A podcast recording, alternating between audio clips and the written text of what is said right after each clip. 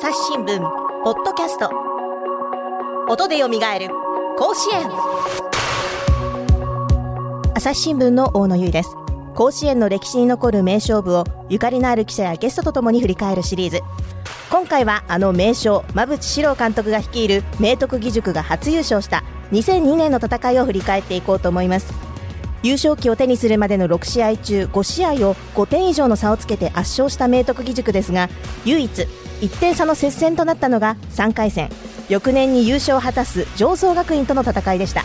というわけで今回のお相手もおなじみ元常総学院野球部スポーツ部記者の井上翔太さんです。よろしくお願いします。よろしくお願いします。そしてこの音でよみがえる甲子園は当時の出場メンバーをゲストにお呼びするのが恒例になってきました。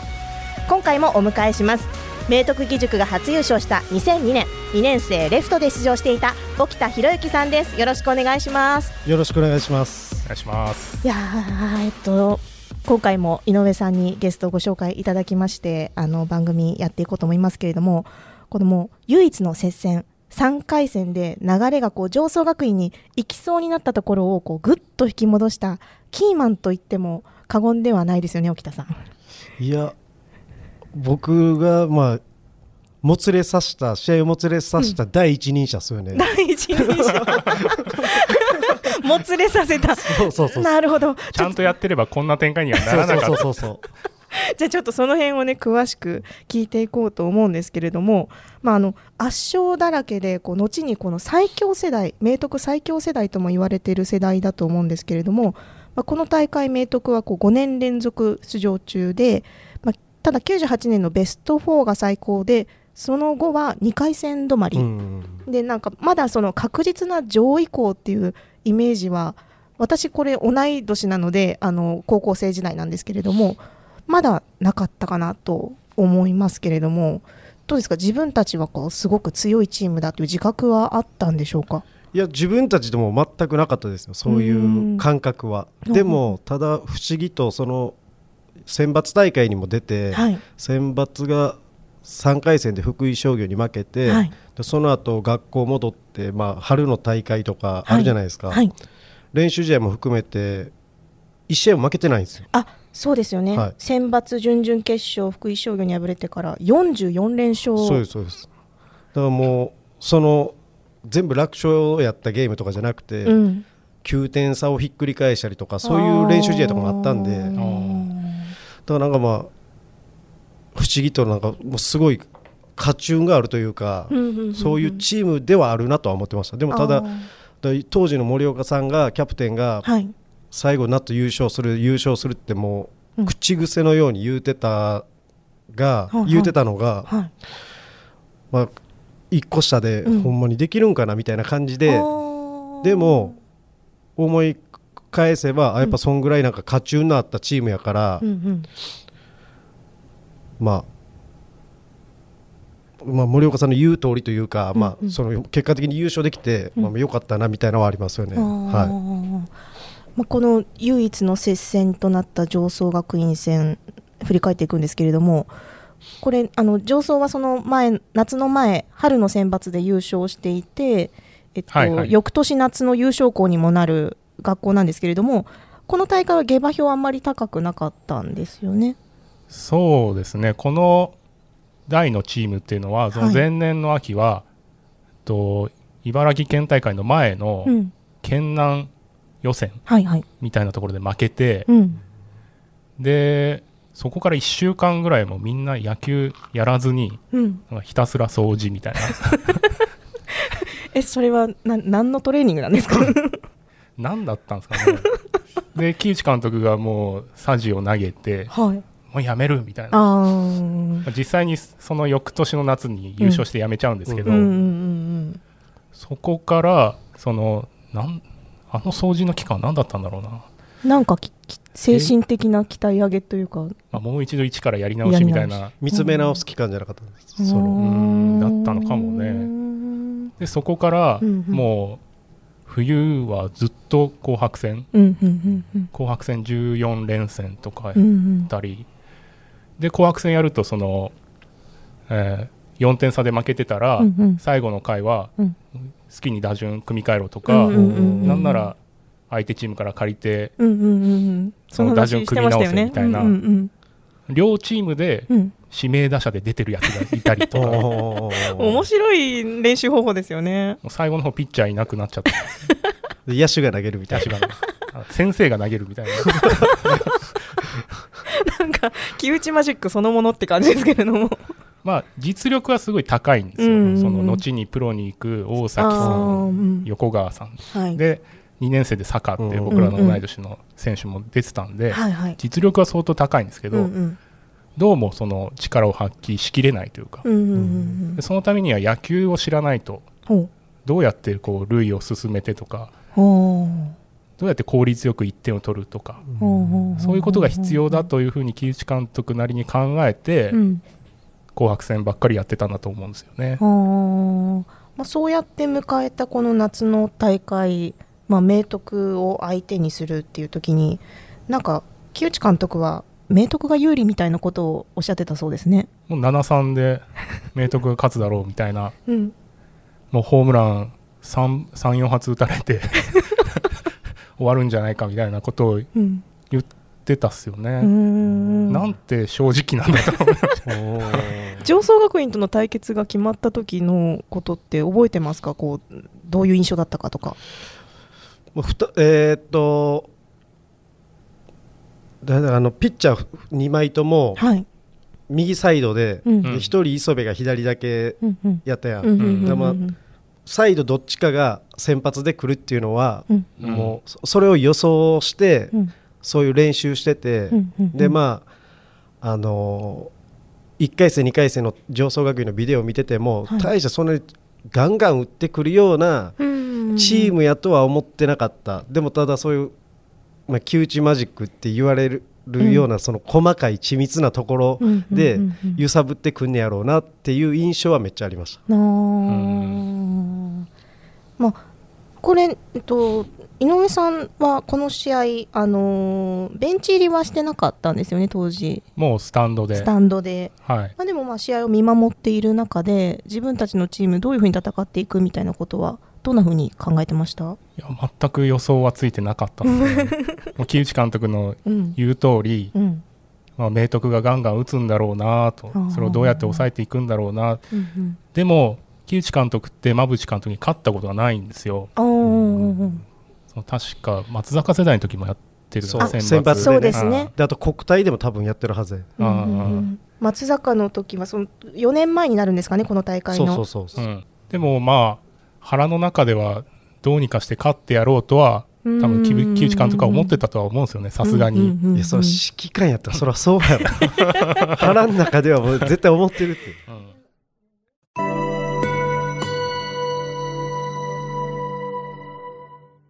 朝日新聞ポッドキャストニュースの現場から世界有数の海外取材網国内外各地に根を張る記者たちが毎日あなたを現場に連れ出します。音声で予期せぬ話題との出会いを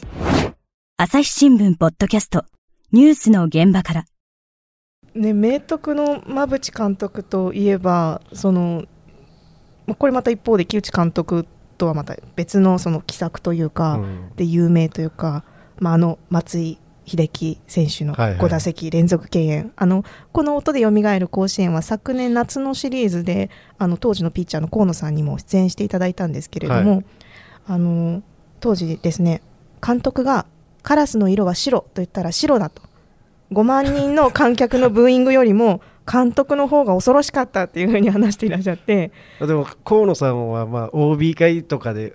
結構ご一緒する時あるんですけど、うんうんうんまあ、そういう話をめちゃくちゃしますよね。あー実際指導を受けていてどうですか馬淵さん馬淵監督の。うんでも、まあ、河野さんと僕らもじゅっこぐらい離れてるんで、はい、まだ僕らの時はなんていうんですかね選手のもやりたいようにっていうか、まあ、ある程度そのやりたいようにやるためには、うんうんうんまあ、それなりの技術を練習で身につけなダメですけど、うんうんうんまあ、そんなに口うるさくとかっていうのはあんましなかったですね、うんうん、あじゃあこうなんだろう作戦とかも選手同士でこう決めていくような感じですか？いや作戦はもう監督ですね、うんうんうんうん結構この夏手堅かったよね。ランナー出ればすぐ送りバントして、うん、もうノーアウト一塁でも普通に打っていけば点入るのになっていう、そんな実力のある選手でもバントしてたんですね。だから、えー、でもその夏はほんまに変わったが、春の選抜までは結構監督さんがベンチの中で動いたりとか指示出したりっていうのがあったけど、うん、夏はもう選手に任すみたいな感じ、うん、もうベンチではもう座って、守備の時は座って攻撃の時はもう最低限のサインしか出さへんみたいな、あそんなスタイルに変わって、それはなんか練習の中で信頼感みたいなのが芽生えてきたんですかね。じゃないですか、多分監督さんの中でそういう多分が、うんうんうん、自分がやるのは選手やから、うんうん、俺はその選手の手助けだけやからっていうのはもう夏の予選前ぐらいからなんかちょいちょい言い出してて、へだお前ら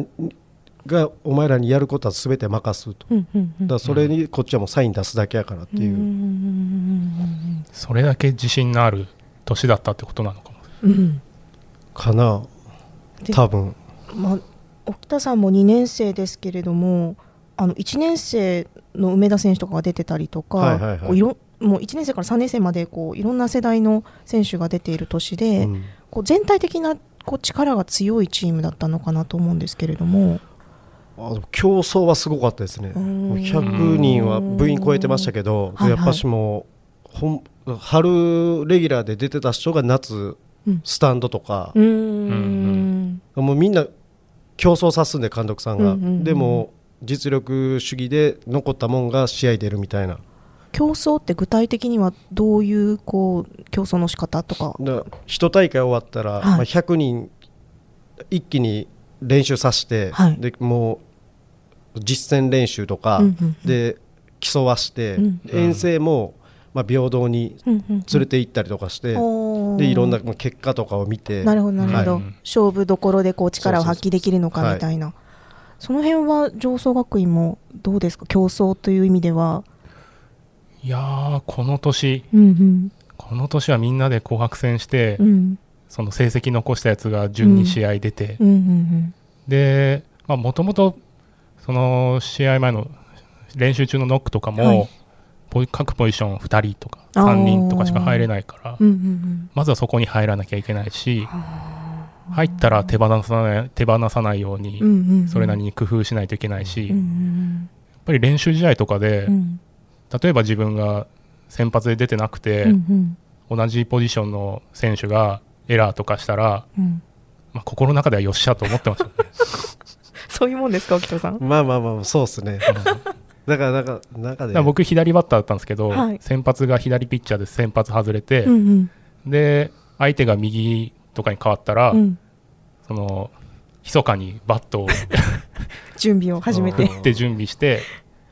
木内監督にアピールして、なるほど僕出れますよみたいな俺っしょここみたいなと思って、うん、よしじゃあお前準備できるから行けみたいな、そういう風にチャンスを掴んでいく。やっぱりなんかこうなんていうかな、強豪校と言われる特に部員の多いチームならではですよね、そうい う, こう入れ替わり立ち替わり競争していくみたいなところは。まあそうですね、うん、だから人数が多いからだから競争もできるし、ああ、うん、そっか、確かに、うん、だ個々っていうか、まあ、競争を繰り返していけば自然とチーム力上がりますよね。うん、沖田この春は確か前年の秋って出てないんだっけ。そう、肘手術して、うん、秋はもうずっとスタンドで応援してて、うん、でそれこそ上層みたいな感じで選抜は四国にいで決まってたから、うんうん、冬の期間もずっと紅白戦して、うん、で僕はもうボールも投げられへんけど、なんかいち軍からよん軍ぐらいで分かれて毎日試合してて、うん、で僕はもう ディーエイチ で、うん、まあ、たまたま打ってたから、まあ、結果残してたから、うん、さんがつぐらいの練習試合で、うん、お前メンバーあの遠征連れて行ったるわって言われた初戦が愛媛の川越高校やってたの、鎌、鎌倉さんがおったとこで、この年も出てる。そうそうそう、ベストフォー、うんうん、てか準決勝の相手だ。そうそうそう、あそっかそっか。でそこ僕からしたらもう対外試合っていうのが初めてで、遠征え入学して、うんうん、で初打席がたまたま振ったやつが初球ホームランになって、いやーすごい、たまたま。ちょっと布石のようなそれがその夏のあの場面であれ場面につながるのかみたいなねでそっからなんか選抜メンバー入れ替えるみたいなんで、うん、僕なんか入ってかすりもしてなかったのにななばんを着たって言われて、うん、なんかもうその言われてからがもう毎日が怖かった。あ秋まで入ってた先輩が外れて代わりに入ったから、うん、その先輩のためにもっていうか下手なことはできへんというか、うん、しかもいきなり一桁そう、うん、そういう飛び級飛び級的というと変ですけれどもなんか抜擢みたいな感じってやっぱりプレッシャー強いもんなんですかね。プレッシャー強いプレッシャープレッシャーというわけではなかった。うーん怖かったです。怖かった、えー、だって今までスタンドで見てたのにいきなし背番号一桁もらって、うんうん、球場ベンチ入るわけじゃないですか、はいはい、でももういきなりこう本番の舞台にこう上げられたみたいな感じ。そうそうそう